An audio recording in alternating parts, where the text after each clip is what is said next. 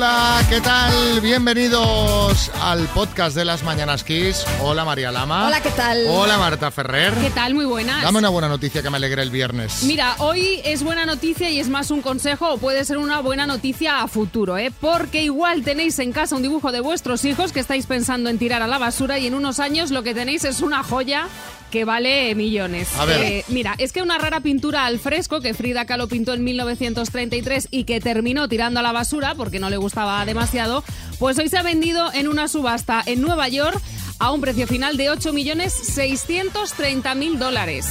No está mal, ¿eh? Ojo. Vaya. Buena noticia para Christie's, para el que se lo ha comprado, que entiendo que le hará mucha ilusión si se ha gastado luego. este dineral. Sí. Eh, para los herederos que tuvieran este Pero fíjate qué curioso, porque a esta persona que, que ha pujado ¿no? por esto le parece maravilloso. Y ella misma, Frida Kahlo, eh, lo llamó autorretrato, punto, muy feo. Y Claro, lo- pero- de hecho lo tiró. Y lo desechó, Pero, sí, sí, efectivamente. claro, pero tiene el, el valor de haber sido hecho por ella y aparte, claro, es algo como, como una rareza, ¿no? Como una Exacto. rareza, entonces eso le da más valor todavía. Y has de tener los 8.630.000 Eso euros de- eso de sac- un claro, papel de entrada, a cambio, entrada. pero bueno. Bueno, pues buena noticia del día para empezar.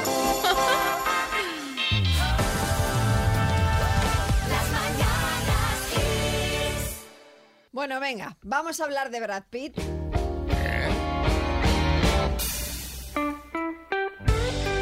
Pero María, si es que lo sabía. Bueno, Llega el viernes, da igual que sean las 7 de la mañana, ya tenemos aquí la María más hot, la María más picante, tiene hasta la mirada golosa, viene no, con los temas para, que le para, interesan. para, Brad Pitt. Para, para, que para lo que voy a contar le pega más esta otra música. ¿Pero qué pasa ahora?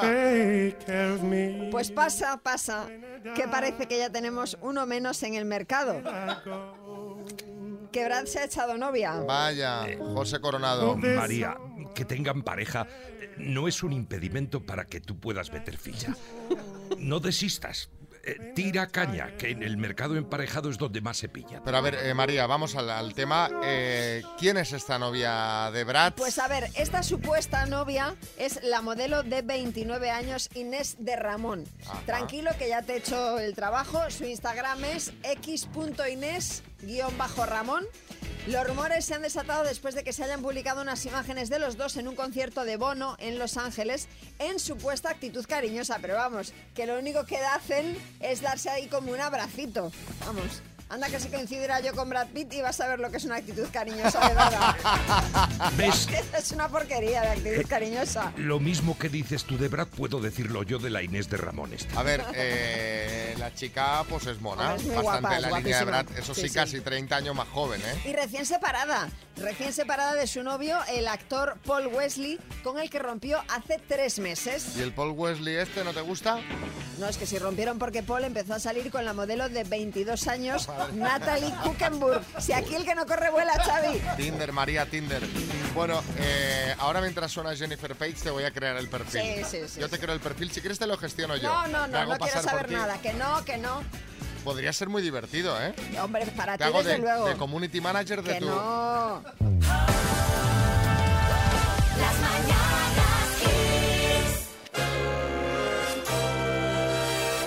Bueno, nos espera un fin de semana de lluvia en muchos puntos del país y de bajada en los termómetros, así que el hashtag mantita y peli me da a mí que va a ser muy usado estos días. Sí, Salvadorilla. Eh, Planazo, eh, planazo, planazo, porque ya apetece. ¿Te apetece? Sí, te apetece. Yo además eh, tengo pendiente de ver los últimos capítulos de, um, de una serie documental sobre la talla de retablos virreinales de los siglos XVII y XVIII. Voy a dormir solo de oírlo. Apasionante. Bueno, yo creo que ya en un exceso ya eh, ¿Sí? hasta me haré palomitas. Bueno, no y se todo. pase, no se pase y ya. Bueno, el caso es que es posible que alguna vez le hayáis dejado, ya que hacéis esta mantita y peli, vuestras claves de Netflix a algún amigo para ver una cosa puntual y puede que ese amigo las siga usando. Ahí chupando, chupando O Netflix. dudas, o dudas de si las sigue usando y se esté haciendo el plan mantita y peli a tu costa. Bueno, pues que sepas que Netflix ha dicho que esto se va a acabar, ha puesto en marcha una función Sí. eh, para echar a los que usan tu cuenta sin permiso. Sí, Herrera. Sin permiso, ¿no? Sí, sin Vale, permiso. eh, yo, yo uso la cuenta de mi ex, de Mariló. Eh, pero le pedí permiso. eso Ah, bueno, que entonces. que. Hace nada, además, para ver House of Cards, la primera temporada. Ah, sí, no hace Muy nada. buena, ¿eh? La Sí, tenía En pendiente. 2013 se estrenó. Bueno, Sí. eh, eh, con este sistema podrás saber qué dispositivos están conectados a tu cuenta, qué perfiles la han usado, desde dónde y, por supuesto, cerrarles la sesión desde la distancia. Eso sí, si no quieres que esa persona vuelva a entrar, pues tendrás que cambiar tu contraseña. Vale, entonces. si tienes que cambiar la contraseña igual, Claro, a ver, la es- gracia era bloquear y ya. Este sistema funcionaría, por ejemplo, Xavi, en el caso de que tú vayas a un hotel Sí. y te abras la sesión de Netflix en la tele de la habitación del hotel y te olvides de cerrarla. Entonces el siguiente huésped podría usarla de esa manera. Vale. Si tú la cierras, al no saber tu contraseña, no podría volver a entrar. Vale, vale, vale. En ese caso, obviamente sí. Bueno, en todo caso, a raíz de esta novedad que incorpora Netflix, queremos que nos contéis de dónde y por qué tuviste que echar a alguien. Que ya vamos a cambiar, ya de echar del Netflix. ¿De dónde y por qué tuviste que echar a alguien? 636568279. Jaime Peñafiel, buenas. Mi queridísimo amigo Xavi Alonso y María Sarapova. Yo creo que quien tendría que echar ya de una vez es su palacio. El rey Carlos III a su mujer, a Qué Camilla. pesado es usted, don Jaime. esa señora solo lo quiere por su belleza Hombre, claro. y por su dinero. Lo vea puesto, joven, Sí. rico, y se la rima, se la rima, se la rima. Fuera Camilla ya del Buckingham Palace de una vez. Esta, esta ya, ya no la. A esta Jaime, ya no la echa nadie de Esta ahí. no la echan ni con agua caliente. Esta echo no yo. está, no está a gusto. ¿Eh? A esta le echo yo. Nada, que yo eché a todos mis amigos de la habitación de- del hospital. Tenía allí un pariente muy jodido y la gente cascando y, pasando la tarde. En vez de llegar, hola, ¿cómo estamos? Si hace falta lo que sea, no, ahí cascando. Los tuve que echar a tomar por saco a todos. Madre Madre mía. mía. Mala hostia, ¿eh? Es lo que, nos te- lo que tenemos el ser humano, que no aprendemos. Madre mía, madre mía. Bueno, calma, hombre, calma, calma. A ver, Aitor. Mi cuñado de nuestra boda, lo tuve que echar. Se bebía el agua de los floreros, subido en las mesas, Ay, ay, ay, echándole los tejos a todo el mundo. A las madres, a las primas. Ay, ay, ay. Madre mía, qué desastre. Pero, pero esto. A los camareros. Hay gente que tiene muy mal beber. La verdad es que sí, A ver, ¿eh? porque se entiende un puntito de alegría. Un baile, pues como Rajoy bailando mi gran noche aquel- en aquel, en aquel vídeo. Qué gran, qué, qué- qué gran noche, precisamente. Pero subirte a la mesa y tirarle los trastos a la abuela. Hombre, muy fuerte eso. Oh, a lo mejor la abuela encantada, ¿eh? Ojo, ¿eh? La abuela dice, mira. Alex, en Madrid. Pues el 18 de junio de este año nos casamos y la celebración fue en casa. Y viendo que no la cosa no, aquí nadie se movía, eh, después de la cena y todo, eh, optamos por la famosa frase, bueno, habrá que irse a dormir porque la esta gente tendrá que marcharse. Y viendo que nos cogieron en directa, automáticamente les quitamos el hielo, les quitamos el alcohol y ya ahí sí que lo notaron y todo el mundo fuera de casa. Hombre. Pero a ver, pero vaya corte de rollo, ¿no? En una boda, yo que sé, un poco de fiesta. Les quitamos el hielo y la botella. Pues en plan, te- tuvimos que pasar a la, a la- No, no, les, les quitamos el piste y se fueron. José en Málaga. Eh, una vez estaba despachando y tenía un montón de gente en la tienda y había una señora que nada más que hacía incordiar y, y vaya a faltarme al respeto. Uy. Y entonces yo callado y cuando le llegó el turno me dice, venga, venga, ponme. Digo, no, no, espérate un momento. Aquí a mí me pagan por atenderte, no por aguantarte.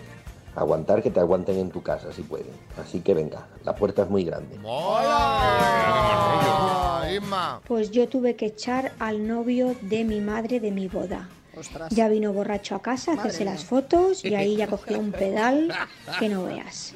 Lo bueno que no se enteró casi nadie, lo metieron en el coche, lo, Lo cerraron metieron. y ahí se quedó durmiendo la mona hasta que terminó todo. Realmente la noticia es absolutamente inédita.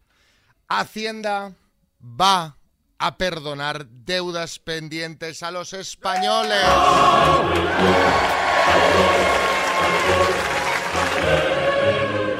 Como lo oís, atención, eh, gentes que nos estáis escuchando y podáis tener deudas pendientes con Hacienda. Para, para. Esta información os interesa. Para, para, para y quita esta música, por favor. Para. Es que no, no nos vengamos arriba, Xavi, porque lo que va a perdonar, que sí que es verdad, va a perdonar deudas, pero son las deudas pendientes inferiores a 3 euros. y es, Bueno, y es que cobrar este bueno, dinero, pero escucha, que es que cobrar este dinero le supone más gasto a Hacienda que el dinero que podría recaudar embolsándose la deuda. Bueno, a ver, no está mal. O sea, Hombre, ya sabéis, si tenéis deudas con Hacienda inferiores a 3 ¿Pero quién euros... tiene una deuda inferior a 3 euros con Hacienda? Pues Yo no, yo no. Ahí la tendrán apuntada. O Yo sea, la tengo más gorda. le quedan vamos. anuladas. Ver, espera, espera. A ver, ¿quién es? Sí, ¿quién es? Y una leche. ¿Eh? Aquí ¿Sí? no se va a perdonar ni un euro. ¿Cómo? Todo el mundo a pasar por caja. ¿eh? Aquí no se va a perdonar ni un euro. María Jesús Montero. Eh, buenos días, ministra. Lo primero, ¿no? Disculpen, ni buenos días ni buenas tardes. Esa resolución he hablado ya con el presidente Sánchez y queda anulada por el gobierno desde ya. Pero, que, pero vamos a ver, ministra, si esto salió publicado ayer en el BOE. A mí me da igual eh, el BOE, ni BOE, ni BOA constrictor.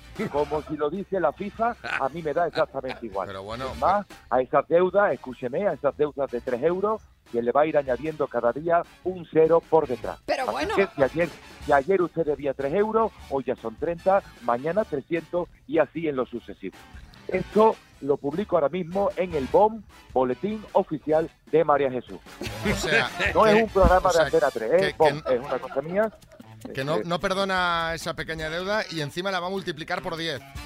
Exacto, ¿tiene usted algún problema? Hombre, ¿Tiene una pues, pues sí, ministra, que no me parece justo, la verdad. A que a la señorita no le parece justo. Bueno, pues para usted, por listilla y repolluda, voy a cobrarle el IVA con B. ¿Qué? El IVA. Impuesto a bajita alterada. Venga, Oiga. arreando. Y bueno. ahora les dejo que cojo un vuelo para Andorra a ver si engancho un YouTube. A cazar youtubers. Ya está. Con una red, va con una red por Andorra cazando youtubers, María Jesús Montero. Bueno, ministra, seguimos, ¿eh? Seguimos con el Ya programa. me he ido, adiós.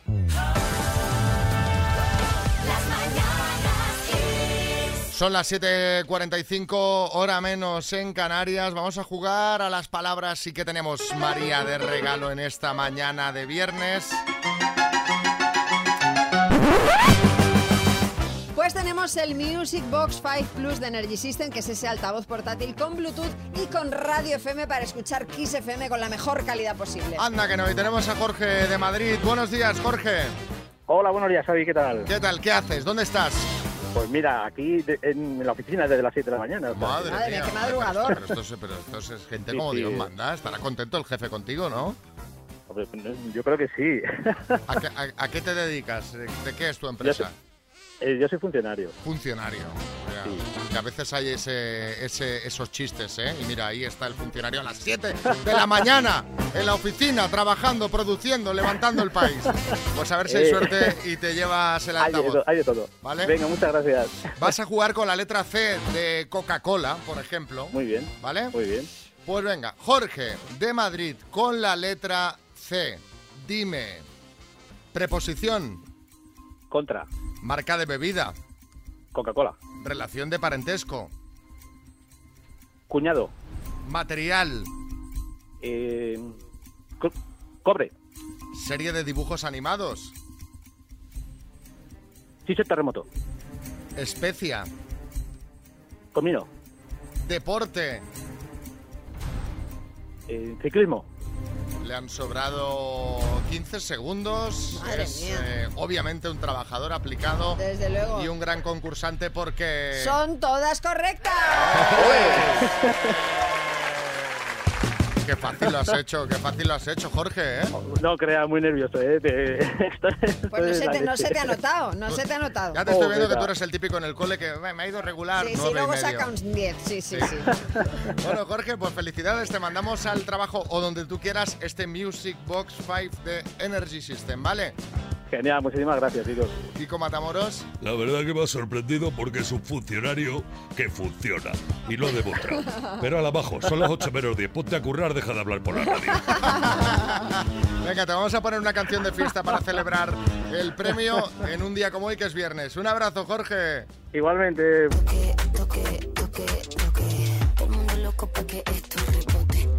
Diréis, ¿por qué está sonando esta canción tan futbolera ahora mismo? Es la canción de la selección esta. Bueno, porque vamos a hablar del Mundial de Qatar que está dando mucho que hablar eh, por muchas cosas. Una de ellas son los aficionados falsos que presuntamente habría contratado Qatar para animar a las selecciones de los diferentes países que participarán en la competición. Bueno, los vídeos están circulando un montón, los de estos eh, aficionados. Son grupos de personas que van vestidos con la camiseta y los colores del equipo en cuestión, el que les haya tocado, yo el creo. que les haya tocado me gusta, sí. Tambores, a ti te ha tocado sí, Francia. tambores, pelucas, banderas y, y la verdad es que llama la atención de que son todos mm, con los mismos rasgos, es decir, independientemente de la selección a la que animen. Además sus cánticos, hombre, a ver, son más oe, oe para todos, España, España en el caso de España, Argentina, Argentina en el caso de Argentina, Bueno. Messi, Messi, claro, en el caso de Argentina, es decir, poca elaboración en las en los cánticos. Sí, Bertín. Vamos a ver, como si los cánticos habitualmente en el fútbol estuvieran mucho más elaborados que eso. Bueno, pero a ver.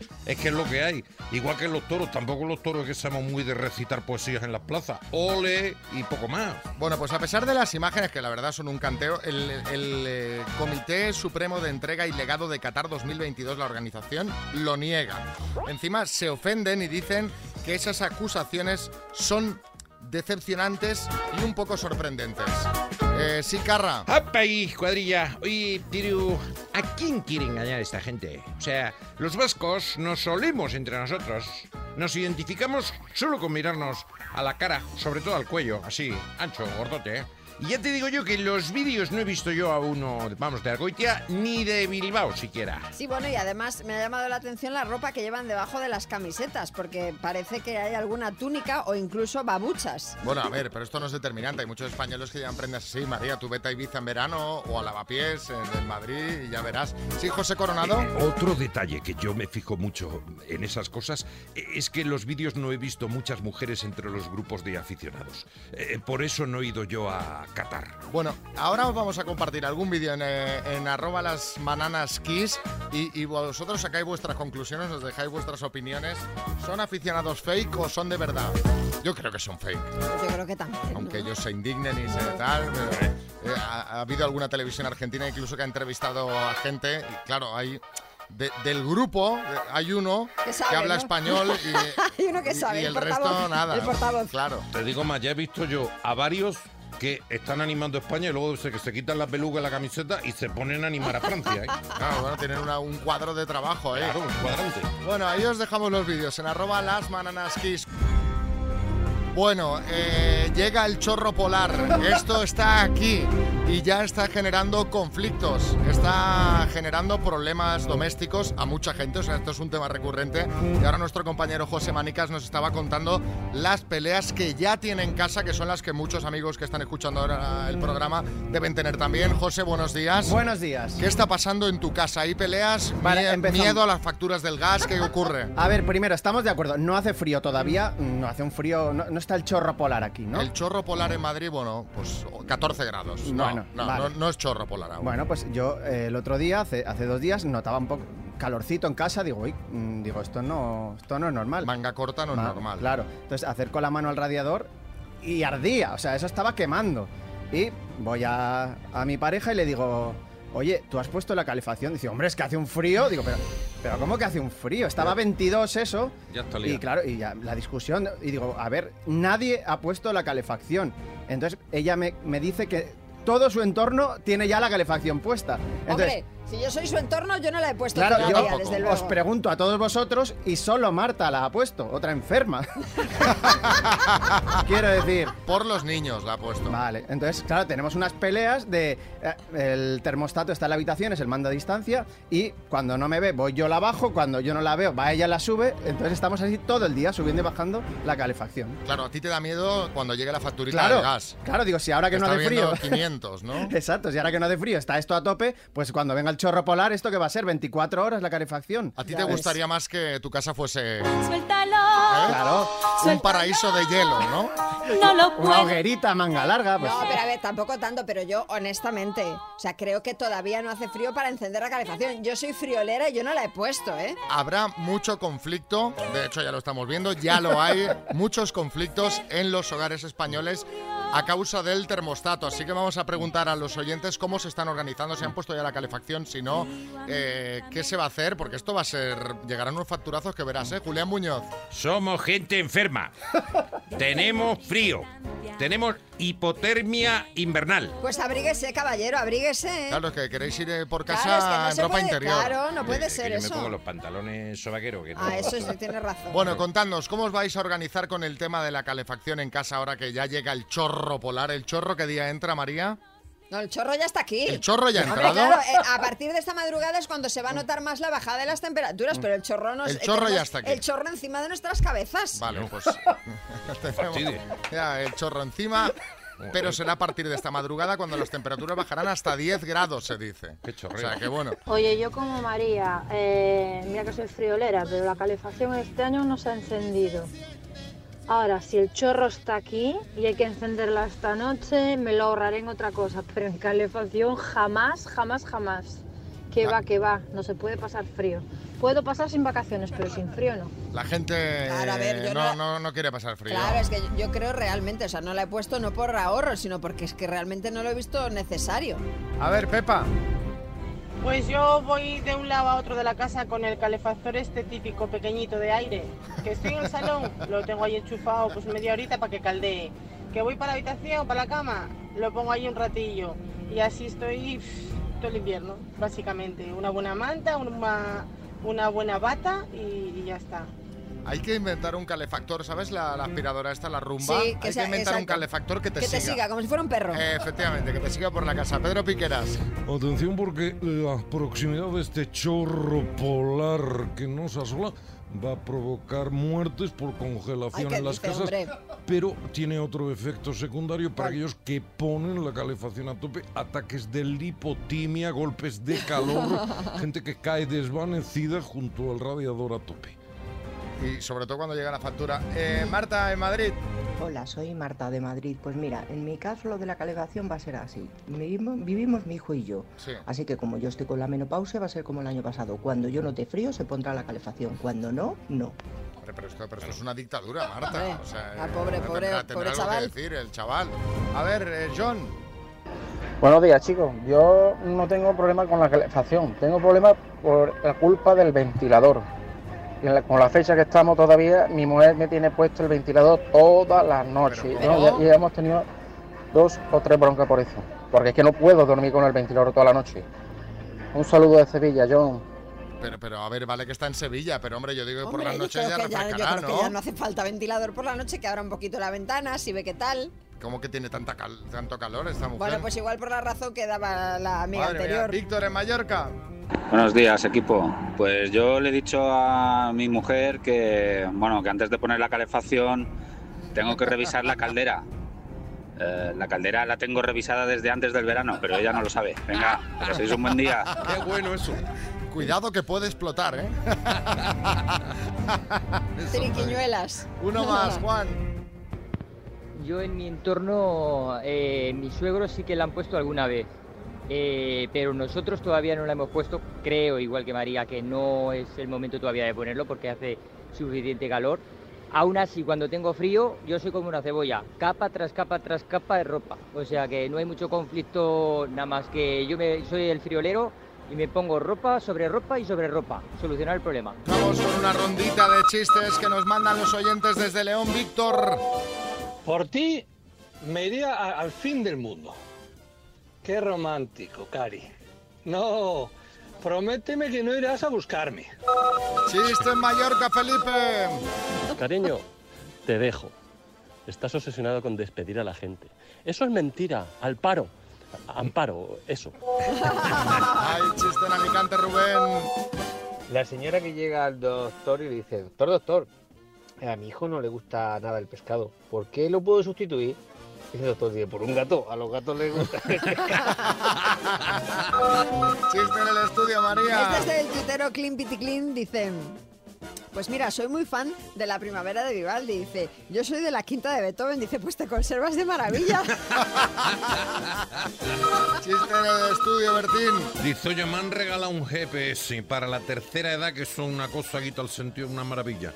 No solo te dice cómo llegar, sino también para qué iba.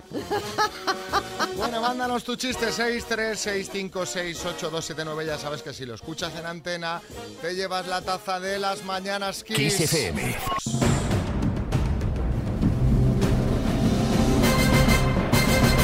El minuto. Bueno, vamos, vamos a ver eh, si Leticia desde vecindario Gran Canaria se lleva el bote del minuto.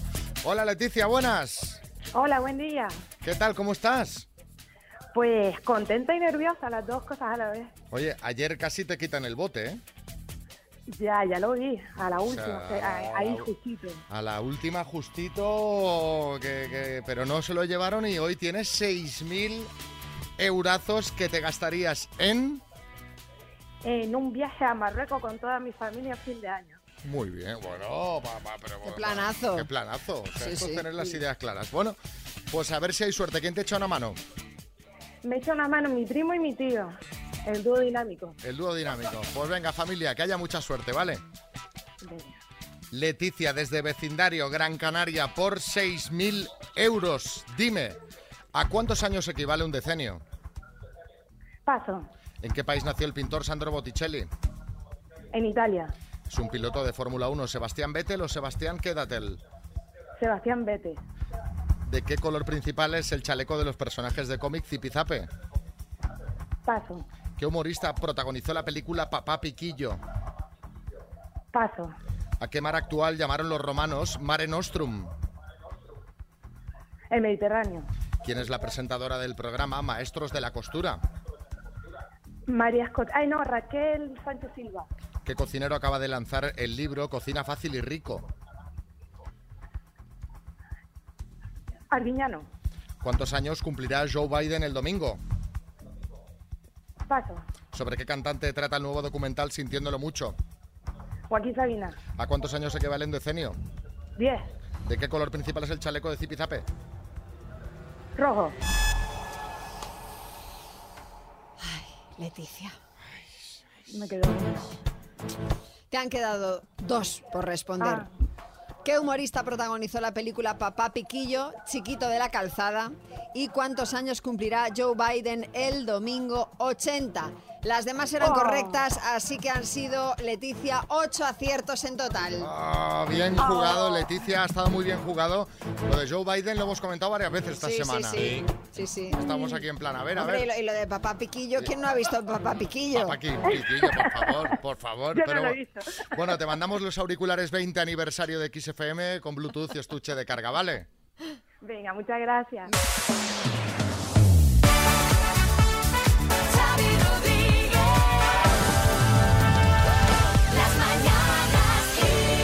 Bueno, pues os lo estamos contando esta semana. Hoy tenemos con nosotros aquí en las Mañanas Kiss a José Corbacho. José, buenas. Muy buenos días, ¿qué tal? ¿Cómo estamos? Oye, bienvenido. Tenemos que decir que José está en los estudios de XFM en Barcelona. Nos vemos gracias al Zoom. Sí. Eh, que bueno, que es estas cosas buenas que nos ha dejado la pandemia. De repente te deja aquí el Zoom y nos podemos ver las caras. Oye, te estaba viendo. Tengo que, que decirte que hoy te veo muy sobrio, que tú eres un fan de los estilismos extremos. Y hoy vienes Sí. eh, como muy sobrio, ¿no? Sí, estoy atravesando otra, otra, otra etapa en mi vida, un poco más reflexiva. ma- bueno, es que me, me- me- me he caído de la cama prácticamente. y ahora O sea, lo primero que has pillado dices esto mismo, esto mismo. lo primero que he pillado y no me he fijado, digo, uy, qué sobrio he salido hoy a la calle. Pues- De hecho, pues- la gente me miraba y me decía, ¿te pareces a Corbacho pero, Pero no aguardiente?". eres. Muchas gracias.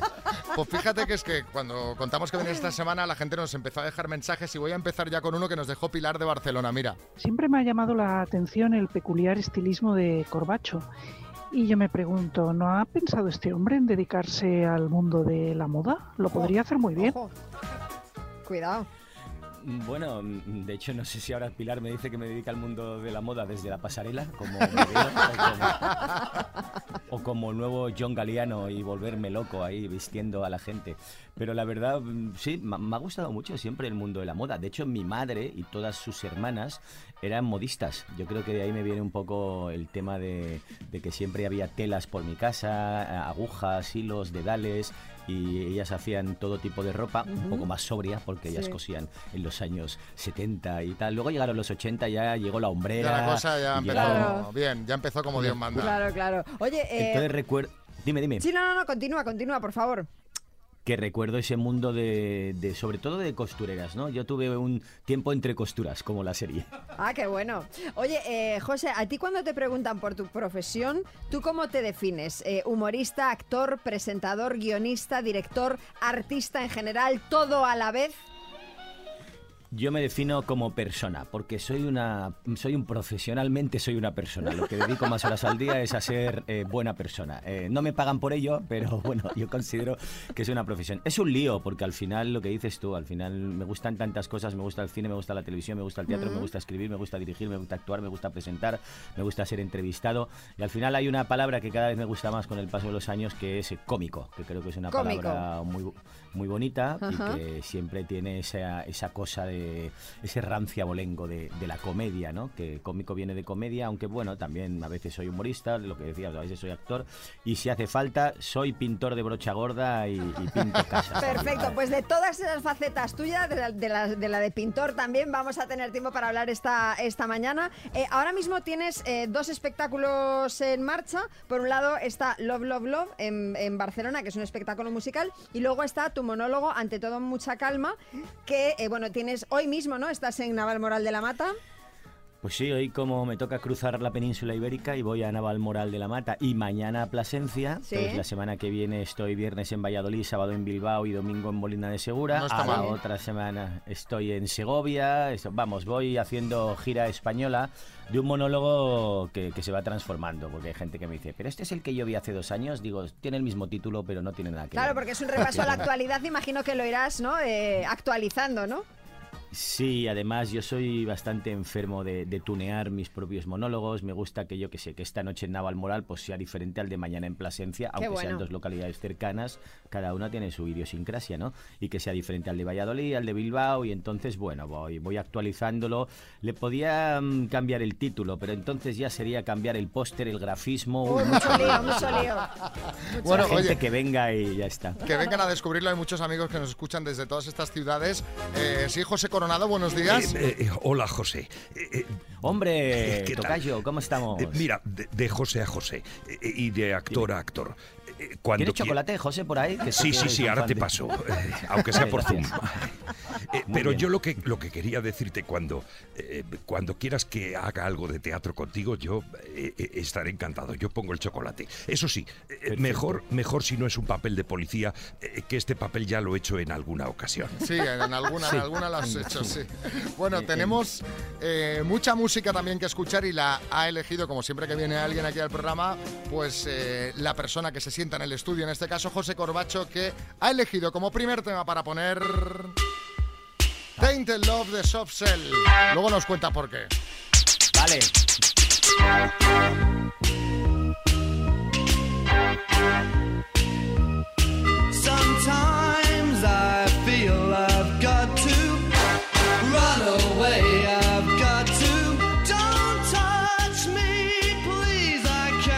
Love de Soft. ¿Por qué has elegido esta como primera, José?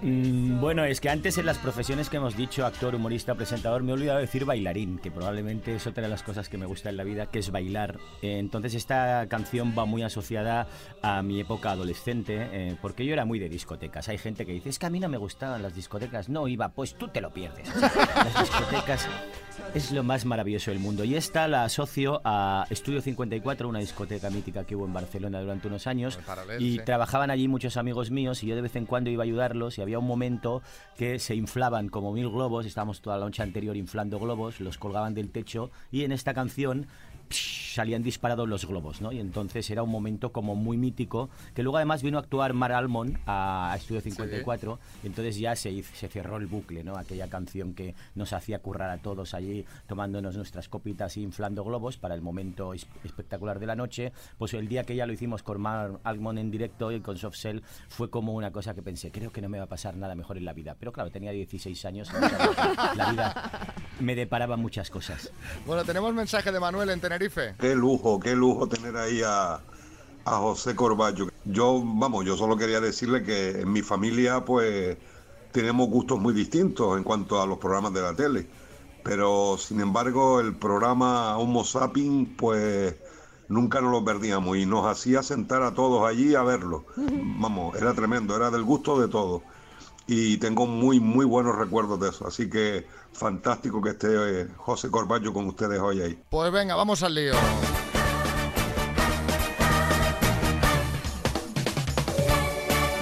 Bueno, año 2003 fue cuando se estrenó. Ya ha llovido, ¿eh? Parece que fue ayer, pero Sí. ya, ya han pasado años. Era un programa de la tele que se reía de la propia tele. En el día de hoy, las tropas de tenderos han conseguido sus últimos objetivos comerciales. Las rebajas.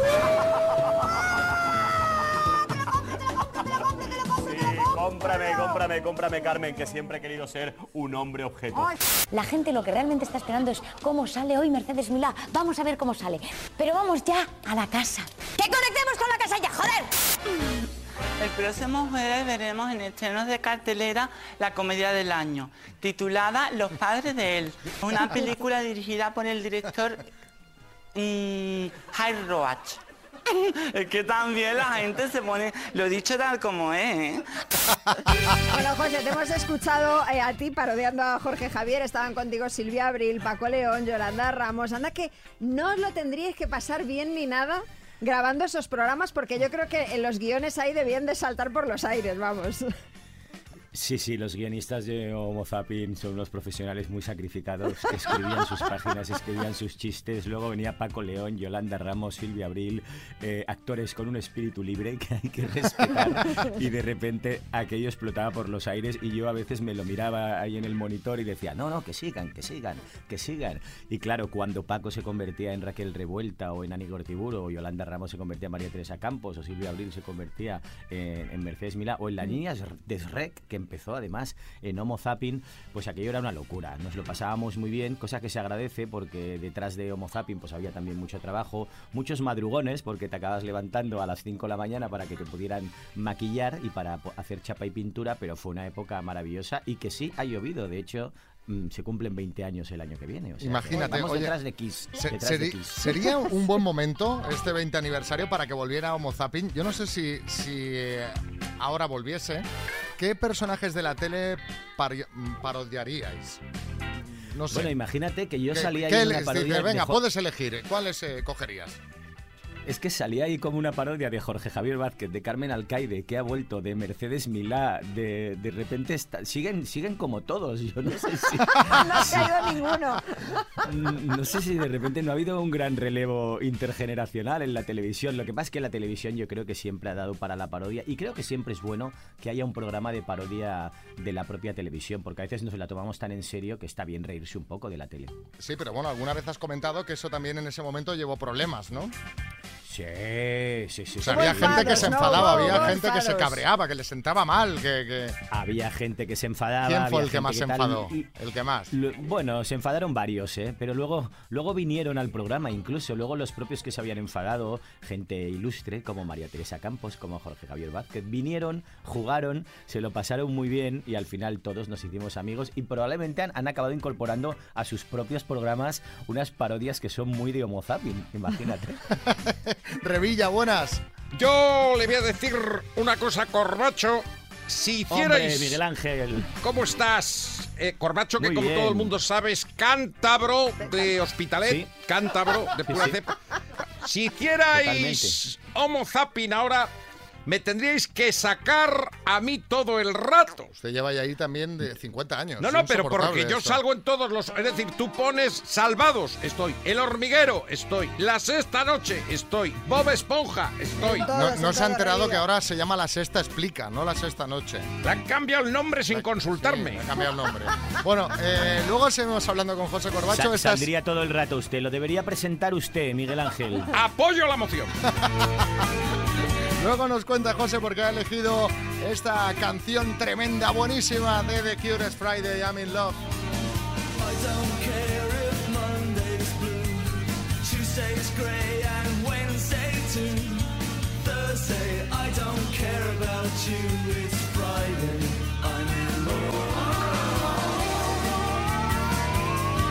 La selección musical hecho Corbacho es muy de artista.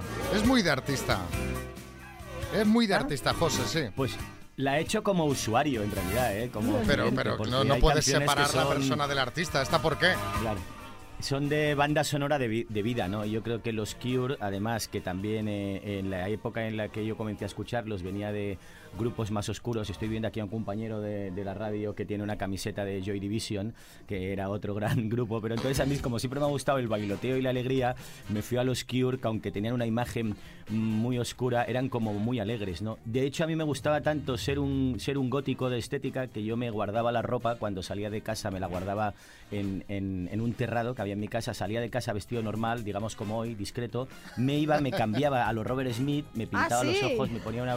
Sí, sí, me ponía un abrigo negro y me iba a bailar, porque si me hubiera visto mi madre con vestido de aquella forma, si hubiera pensado que era Batman, o me hubiera dado un guantazo que me hubiera quitado- que me hubiera puesto a los Cure, pero mirando para Cuenca, ¿sabes? Entonces, de Mira. repente también tuve la ocasión de verlos en directo. He escogido música también que siempre he podido disfrutarla en directo, que me gusta mucho, y a los Cure ya llevo varios conciertos disfrutándolos, y además, como vuelven ahora, ya estoy allí en primera fila. Tú disfrutas de los Cure y la gente disfruta de ti. María José en Barcelona. Bueno, qué suertudos tener a José Corbacho.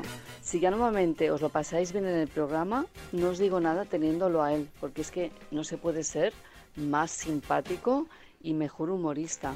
Todavía recuerdo yo la actuación con Silvia Abril en Tu cara me suena, con Cómeme el donut, madre mía lo que me llegué a reír. Pues nada, decirle que es un pedazo de actor y de es un showman, vaya, y que yo soy súper fan de él.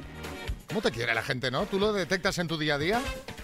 A ver, eh, sedme sinceros, habéis filtrado las... No, no, no, no, no, no, no. Te- tenemos los que quieras de este tipo. Por eso digo, un- Porque, porque, claro, me voy a ir a actuar esta noche a Navalmoral de la Mata que no voy a caber en el escenario, ¿sabes? O sea, voy a entrar...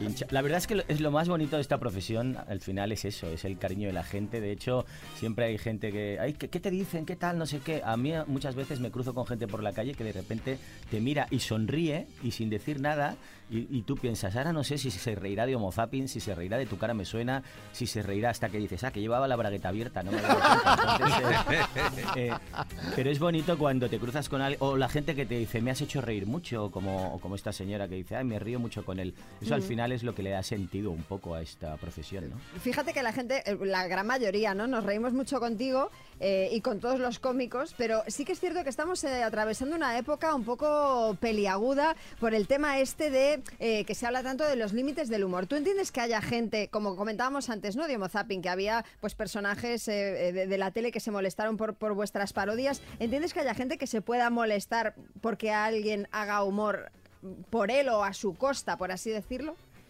Por supuesto, hombre, pero si además eh, creo que lo más, lo más sencillo para ser un cómico humorista es aceptar cuanto antes que tampoco le vas a gustar a todo el mundo. Ujú. Entonces el humor lo más subjetivo del mundo. Hay gente que le hace una gracia a unas cosas, a gente le da gracia a otras. Eso probablemente al día siguiente será al revés. Entonces la gente se puede molestar. Otra cosa ya es que esa molestia te lleve a ir a un juzgado, a poner una denuncia. Claro. Esto ya es complicado. Porque además siempre hablamos de los límites del humor y nunca hablamos de los límites del drama, que a lo mejor No, nos pues sí. tendríamos que También, sí, sí. concentrar Me gusta. que concentrar en ponerle los límites al drama, sobre todo al drama real, al drama de la vida. Al fin y al cabo, los humoristas, las humoristas, los cómicos, lo único que pretendemos es hacer reír y que la gente tiene que tener claro que nunca pretendemos en nuestro primer escalafón de valores es ofender a alguien, sino hacer reír. Que a veces te equivocas con un chiste o con un gag, por supuesto, pides perdón y sigues para adelante. Por suerte no somos neurocirujanos donde una equivocación o un error podría ser más grave. Entonces hay que relativizar mucho esto y, y ya está, y echarse unas risas, que tal y como está el mundo, creo que también es, es sano reírse un poquito de todo. Yo creo que es bueno reírse de todo y a partir de ahí cada uno, cada público, cada espectador, pues mm, cogerá lo que le gusta y lo que no le gusta es tan fácil como no ir al teatro, cambiar de emisora o quitar la televisión cuando sale alguien que no te gusta. Claro, y es verdad que esto de los límites del drama como concepto me gusta mucho Sí. porque es que ahora ves las noticias, pones la tele y dices, oye, No, mira, dejad- dejadme todo. en paz, dejadme en paz. Por eso aquí estamos siempre con el cachondeo y la música. Lo que sí que podríamos a lo mejor calibrar, eh, José, serían los límites del humor por abajo. Te cuento, nosotros hacemos una sección donde los oyentes mandan chistes, e incluso nuestra propia compañera María Lama, pues eh, cuéntanos chistes que, que- que creemos que podrían ser penalizados porque Bueno, bueno, eso no, lo no se pueden definir como fin. humor. Entonces yo te quería eh, pedir, María, si le puedes contar algún chiste a José para que vea cuál pues- es el nivel y nos digas si ya quedas eliminada como participante de, de la ronda de de chistes, la ronda de habitual chistes. Bueno, yo vo- voy Venga, a... venga. Mira, Los límites José, del humor por abajo, a uno, ver. uno de los más aclamados últimamente, porque realmente fue A un ver, chiste venga. muy aclamado, es eh, ¿cómo hace una checoslovaca? Checoslomu. A mí es que me encantan estos chistes. No, no le des cuerda, no, quiero, no, José. no le des cuerda. Los oyentes, ojo, que, nos- que no van mal tampoco, eh, mira. Dice, oye, ¿que no te gusta la quinoa? Y dice, ni la quinoa, ni el bustamante, ni el bisbal. Enrique de Vigo. Joder, la dieta, qué dura, qué hambre la dieta. ¿Pero cuánto llevas? Empiezo mañana. Enar en Ibiza. Y empanando el jamón york y el queso, Jesús dijo, tomad y comed todos de él. El Evangelio según San Jacobo. O sea, eliminamos ya la ronda de chistes, José, sería la pregunta. No, por favor, no, por favor. Yo creo, además, eh, eh, siempre que cuentas un chiste hay que pensar que alguien en el mundo se estará riendo. Al menos alguien. Entonces Una- una sola persona. tiene- Arguiñano- Al- aunque solo se ría una persona, ya vale el chiste. Pide paso a Arguiñano, no, por favor. No, familia. A ver. estáis hablando de chistes, joder, si estuvierais hablando de cocina ni venía. Pero, pero los chistes sí que son lo mío, con fundamento. Dice, este se lo regalo yo a Corbacho. Dice, te regalo todos estos instrumentos de viento, que tengo mu- muchos iguales. Dice, muchas gaitas. Dice, muchas de naitas. Venga, venga, váyase, caballero, váyase. Venga, en un momento... Qué grande, don Carlos, grande, don Carlos. En un momento hablamos de más temas, pero ahora temazo de Oasis, esto es Wonderwall. Today is gonna be the day that they're gonna throw it back to you. By now, you should have somehow realized what you gotta do. I don't believe that anybody feels the way I do about you now.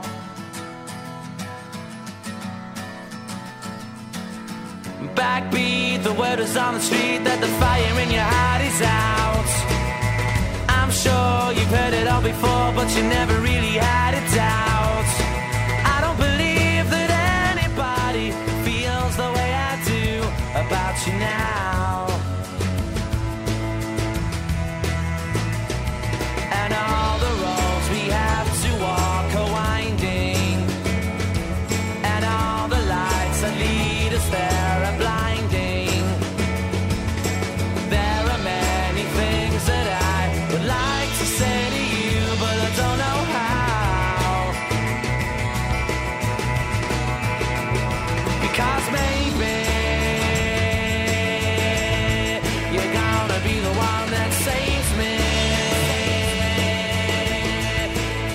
Wonderwall de los Oasis, la ha elegido José Corbacho, que está esta mañana aquí en las Mañanas Kiss. ¿Esta por qué, José?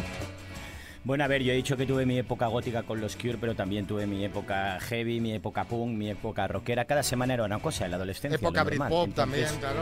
Exacto, como vengo de una tradición también muy de ACDC, tal, rock and roll, los Ramones, dije "A- algo actual.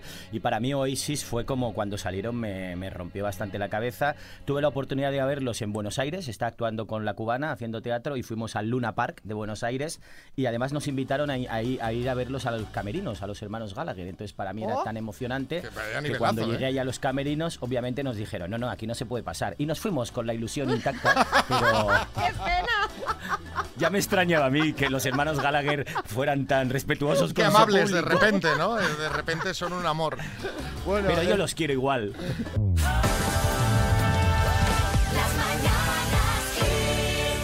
Hoy con José Corbacho y con mensajitos que nos mandan los oyentes. Juanma. Buenos días, aquí Juanma de Garganta La Olla, eh, saludando no a un paisano, pero casi todo el año que estuve yo en Barcelona, al amigo Corbacho, que viene aquí a Plasencia, al lado de nuestro pueblo. Eh, intentaremos ir a verlo mañana, creo que, poni- creo que habéis dicho, ¿no? Mañana, mañana, Mañana. mañana, mañana, mañana. O sea, date, date prisa a ver cómo tenemos el tema entradas. Está ahí. está- quedan entradas ahí, alguna todavía queda. Hay hueco, hay hueco. Hay hueco, hay hueco, hay hay hueco. hueco, hay hueco, hay hueco. Y si no, se lo hacemos.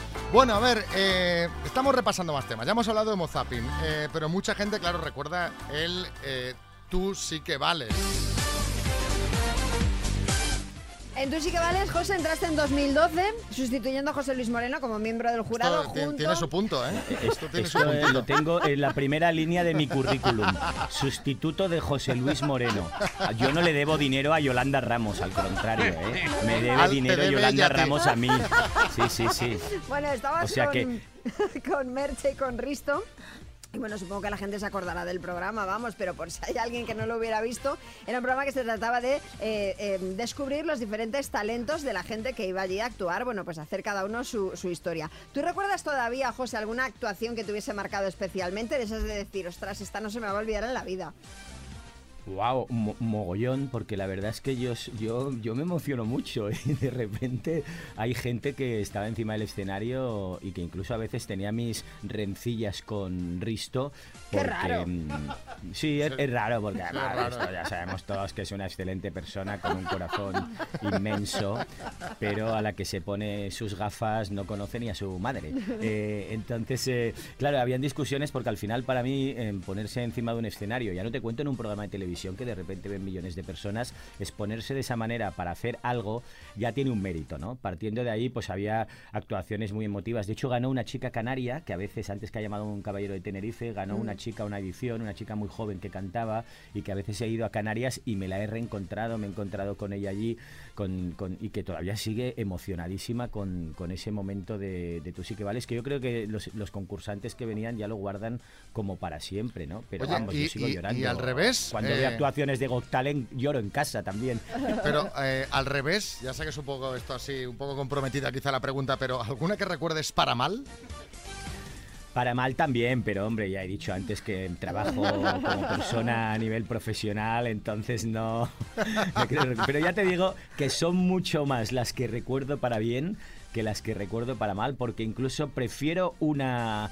mm, A veces prefiero incluso una mala actuación destacar el valor de alguien que, como te decía, se sube a un Sí. escenario y se pone allí delante de la gente a darlo todo. Otra cosa es que a lo mejor lo que das, pues bueno, pues... Pues no pero, oye, luzca todo todo como- tiene su mérito, Sí. todo tiene su mérito. Oye, ¿y por qué crees que funcionan también este tipo de talent shows en España? Porque tiene OTE, La Voz, Got Talent, Masterchef, que también participaste en él y luego, luego lo comentamos. ¿Qué, qué, qué- qué pasa en este país que nos encanta este género? Hombre, yo creo que al final, pues bueno, en este país y en todos, porque el género de los talentos funciona mucho y además a la gente le gusta ver cosas y le gusta ver cosas que se hacen bien. Es verdad que los departamentos de casting y la gente que busca las actuaciones, pues hacen perfectas combinaciones entre cosas muy buenas o cosas más frikis, entre comillas, o cosas más divertidas o cosas más patéticas que también nos gusta a todos. A todos nos gusta una vergüenza ajena vista por televisión, nos encanta, ¿no? Sí, no puedes sí, cambiar sí, de cadena cuando piensas que alguien está chapoteando en el barro. Pero por otro lado, hay grandes actuaciones que al final emocionas y acabas descubriendo cosas, pues bueno, pues grandes cantantes, grandes eh, acróbatas, pero yo creo que al final lo que nos potencia este tipo de programas es la vagancia, por favor, dejen de estar en el sofá mirando cosas y hagan cosas, hagan cosas. José, queremos aprovechar tu paso por Tú sí que vales, que te sirvió para descubrir pues todos estos talentos que nos cuentas, para proponerte un juego. O sea, nosotros te decimos algunos famosos y tú nos Vale. tienes que decir qué talento oculto le ves. Es decir, si no se dedicaran profesionalmente a lo que se dedican, ¿qué otra cosa podrían hacer? ¿Vale? Vale. Venga, te vamos a decir, por ejemplo, un primer eh, nombre. Ortega Cano. Ortega Cano, bailarín clásico en el Bolshoi de Moscú. Gerard Piqué. Quiero ver a Ortega Cano con mallas. Eh, Gerard Piqué, eh, hombre, Gerard Piqué creo que podía ser una drag queen maravillosa en ¿Sí? estos espectáculos de drag que van de gira por España. Lo estoy imaginando, Con un ¿eh? pelo rizado así, largo y rubio. Me lo estoy imaginando. Risto Mejide. Risto Mejide, hombre, Risto Mejide creo que sería un buen cocinero. Eh, un buen cocinero y eso sí, que se quedara en la cocina, no esos cocineros que salen a saludar, sino un cocinero Que te sale está a, en la cocina. a broncar porque te lo estás comiendo mal. Eh, Carlos III. Carlos III, ¿quién es, es Carlos. III? El rey, el rey, el rey de Inglaterra. Charles. Ah, el rey de Inglaterra, digo, para estaba pensando Carlos III y quinto de claro, Alemania, ese digo. hombre, claro. Hombre, Carlos III, yo, yo creo que podría dedicarse a la vela, porque el- el- como navegante, el día que las velas del barco no se desplieguen, pues él tiene unos pabellones auditivos Desde que luego. bien situados y encarados al viento, pues o antena parabólica. También Carlos III podía ser una una antena parabólica. Tamara. Falcó. Tamara Falcó o es maravillosa, pero bueno, yo creo que Tamara Falcó ya ha descubierto su verdadera vocación. El día que quiera dejar, obviamente, mm, todo el mundo este que hace de celebrity y tal, pues será monja. Pero esto eh, no es ningún descubrimiento. Pedro Ella tiene un Sánchez. talento.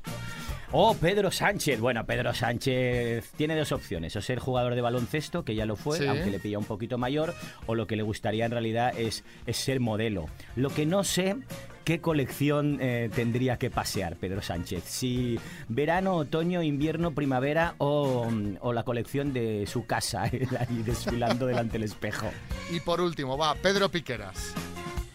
Pedro Piqueras, qué maravilla, por favor. Hombre, Pedro Piqueras yo creo que puede trabajar en un túnel del terror para hacer honor a, a- a esos años en que todo el mundo lo habíamos asociado a Chucky, el muñeco diabólico, que yo, yo sé que él se lo toma con humor. Pero hombre, tú te encuentras a Pedro Piqueras en un túnel del terror, entrando ahí, y te sale con una camiseta de rayas rojas y blancas horizontales, y te dice, lo que empezó como una tal podía ser una tragedia.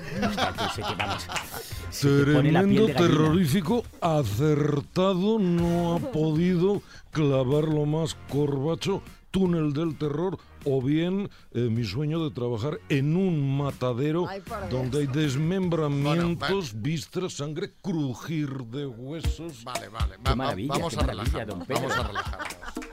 Vamos a relajarnos y lo vamos a hacer con una canción que es perfecta para, para relajarse, justamente. Estamos hablando de Smooth Operator. En un momentito nos cuenta José Corbacho por qué la ha elegido.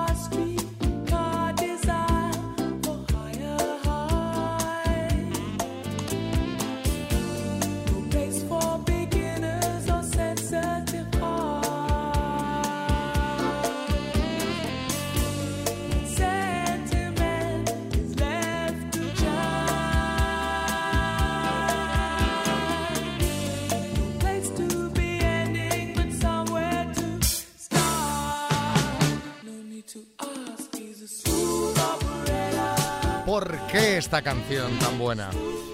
Eh, pues por amor, como no podía ser de otra forma, esta canción Me lo entra en mi sospechaba. vida por amor, claro, porque ya sabemos que la banda sonora de tu vida a veces se enriquece con la banda sonora de otras vidas que se cruzan con la tuya. Entonces cuando entró mi mujer, Mónica, en mi vida hace 20 años, mira, igual venía de la inauguración de XFM, eh, de repente... De repente a mí ya me gustaba Sade, pero ya venía con Sade en su, en su ADN, ¿no? Y entonces para mí escuchar canciones de Sade, escuchar este tema y tal, pues es eh, tenerla permanentemente presente, y- que está viva, que ahora estoy pensando que... Sigue viva. Pobre. Aclaración. Un, be- un beso, un beso, beso, cariño, Sade. un beso.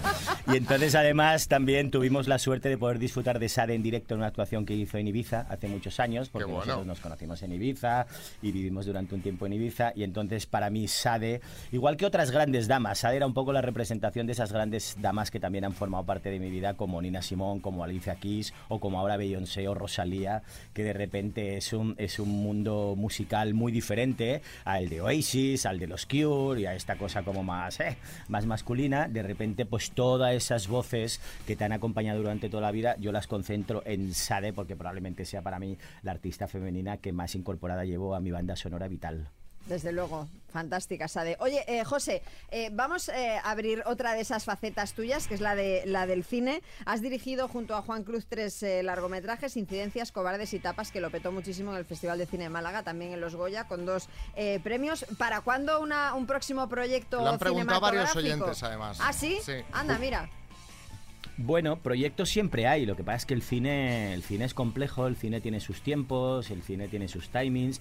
Es verdad que, por ejemplo, esta semana he tenido la suerte de, de- para mí hoy viernes, que parece que me he levantado muy pronto para venir aquí a XFM, pero llevo toda la semana levantándome a las 5 de la mañana porque estoy rodando una película, pero en este caso como intérprete, que Ajá. también me gusta a veces. Entonces estoy rodando Mala Persona, que es una película que protagoniza Arturo Valls y Malena Arterio, y donde yo hago de cura, que es mi primer cura en el mundo de la ficción, cosa que me congratula porque yo tuve una infancia también muy religiosa, luego ya me desvié del camino, como dirían mis profesores del cole, pero, pero la verdad es que me lo he pasado muy bien y me gusta mucho el cine. Y hay ahí un proyecto que es chulo de peli, de ficción, además relacionado con una compañía de teatro con la que yo estuve mucho tiempo, con la cubana, y, y espero que tarde o temprano podamos decir aquello que dicen los del cine de motor, cámara, acción, eh, pero bueno, proyectos hay, lo que pasa es que ya te digo que al final en el calendario, pues de repente entre una peli y otra pasan cinco años y es lo más normal del Ujú. mundo. Entonces, bueno, esperemos que dentro de poco podamos venir aquí a FM a, a promocionar pelis. Ojalá, ojalá, Oye, de alguna manera tu vida está relacionada con la comida, tapas, también Masterchef, donde no lo hiciste nada mal.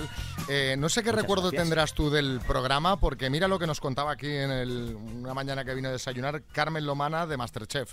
Yo creo que era la que peor cocinaba, pero la que más sentido del humor tenía. Y entonces, como me importaba un pito que me echasen, porque ya estaba harta. Reconozco que no había visto casi nada de ese programa, no sabía de qué iba. Un día se lo dije, oye, ¿por qué no me elimináis ya? Ya no sabía qué hacer, pero me reí mucho, lo pasé muy bien. No sé, no sé cómo, lo viste querías- tú, porque se pegó una rajada. huyendo. ¿Querías irte tú también? Que va, que va, al contrario. Yo era muy fan de Masterchef eh, cuando yo entré en- la segunda edición del Celebrity, o sea, hace unos cuantos añitos, y de repente en e- ese programa ya lo veía en mi casa. Y cuando un día llegué a casa y dije, uy, me han llamado para ir a Masterchef, pero no sé yo. Mi hijo dijo, pero ¿cómo no vas a ir, papá? Venga, hombre, si con las tonterías que haces en la tele para una cosa buena que te llaman. Entonces de repente... Entonces de repente ya dije, ah, bueno, pues voy a ir, me voy a preparar. A mí me gusta cocinar porque además cocino, habitualmente cocino en casa, cocino para toda la familia. Cuando llegan las navidades me vuelvo loco, viene mi familia a casa y me estoy tres días allí encerrado haciendo cosas. Pero bueno, también la gente tiene que tener en cuenta que, que hay varios tipos de Masterchef. El Masterchef de gente que va porque quiere cocinar bien y el Masterchef Celebrity al final no deja de ser un programa de entretenimiento de televisión donde la cocina es importante, pero lo más importante también es que la gente se entretenga, ¿no? Lo importante es ver Entonces, cómo Jordi creo- Cruz eh, le, le da Exacto, collejas a, lo- a los famosos. ¿eh? Claro que además Jordi Cruz, pues todos sabemos que como con Risto Mejide tiene un gran corazón y es una excelente. Bueno, vamos a Erwin and Fire, este temazo llamado. September. Qué bien para un viernes esta, ¿eh? bien elegida.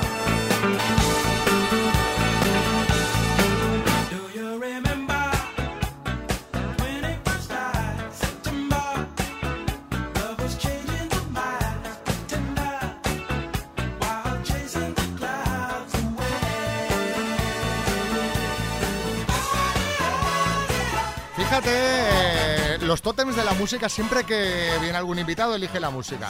José Corbacho ha elegido esta canción, pero casi todo el mundo, alguna te pone siempre de Erwin and Fire. Siempre.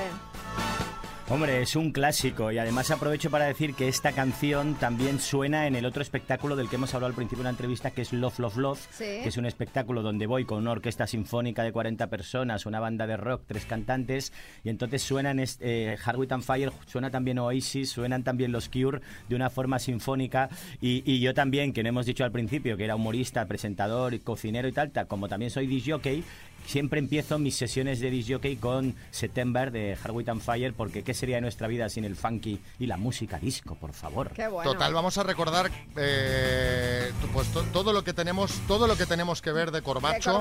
Este Love Love Love que está en Barcelona, creo que ya están las entradas a la venta. Sí, dime, José. Entradas a la venta para el 14 de febrero Eso y es. 16 de febrero vamos a Tenerife, que llamó Anda. gente de Ah, Tenerife, mira. eh, al auditorio con la Orquesta Sinfónica de Tenerife y ahí nos ponen 65 músicos de la Orquesta de. Tenerife que va a sonar Hard With and Fire como Los Ángeles. Qué bueno, pues 14 de febrero Barcelona, 16 de febrero Tenerife, Love Love Love y eh, ante todo mucha calma. Hoy mismo en la Valmoral de la Mata, mañana Plasencia, la semana que viene día 25 Valladolid, 26 Bilbao, 27 Molina de Segura y en diciembre hay más fechas, Cambrils, Altafulla, Consulten cartelera, consulten Eso, cartelera. Consulten su cartelera. José, pues te dejamos, que tienes que hacer muchos kilómetros para llegar a Navalmoral de la Mata Pues desde sí. Barcelona.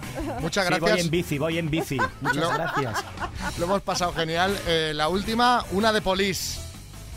Polis, porque le cantamos a Sting hace un montón de años el cumpleaños feliz en el campo del Santandreu, en un concierto mítico que hicieron. Madre Y mía. le cantamos Happy Birthday to You a Sting. Buena gente y excelentes músicos. Y esta canción votábamos mucho en aquella época.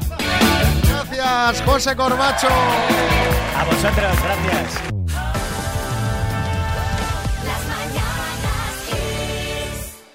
Bueno, a ver, a ver. Vamos al tema de las 10.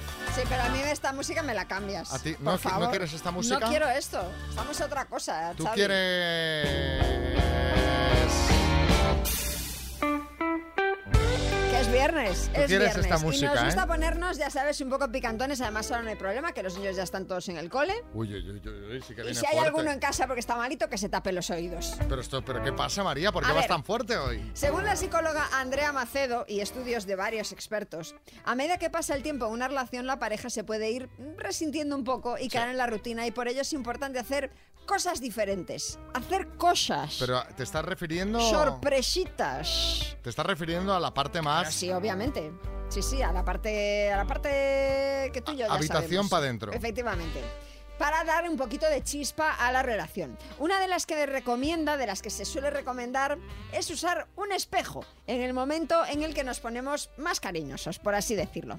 Según los estudios, ese momento de cardio frente al espejo puede aportar esa chispa que necesita la sexualidad. Tiene que ser un espejo grande, entonces. Hombre, sí, uno del baño para depilarte las cejas no. No o vale sea, de las ese no vale. vale. Bueno, ese tiene aumento, igual también puede A lo mejor valer. te va bien de... Uy, mira. Entonces, el tema del espejo, según los expertos, ayuda a explorar el placer, ayuda a desarrollar una mayor confianza en tu pareja y hace que eh, esas dos personas se conozcan más a sí mismas.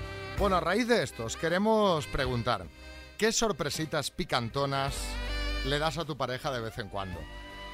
A ver cómo lo Con contáis. talento. A ver cómo Con lo contáis. eh, talento. Con talento, ¿eh? Que se pueda emitir. Yo, yo que sé, alguna fantasía, alguna ropa de fantasía, ¿no? Disfraces, una cena especial. Contadnos, oye, 6-3, mira María, ya, ya ha dado pistas de por dónde se maneja ella. 6-3-6-5-6-8-2-7-9. Pues unas velitas en forma de corazón, una copita de vino Bueno, y luego un picardías. ¡Caramba!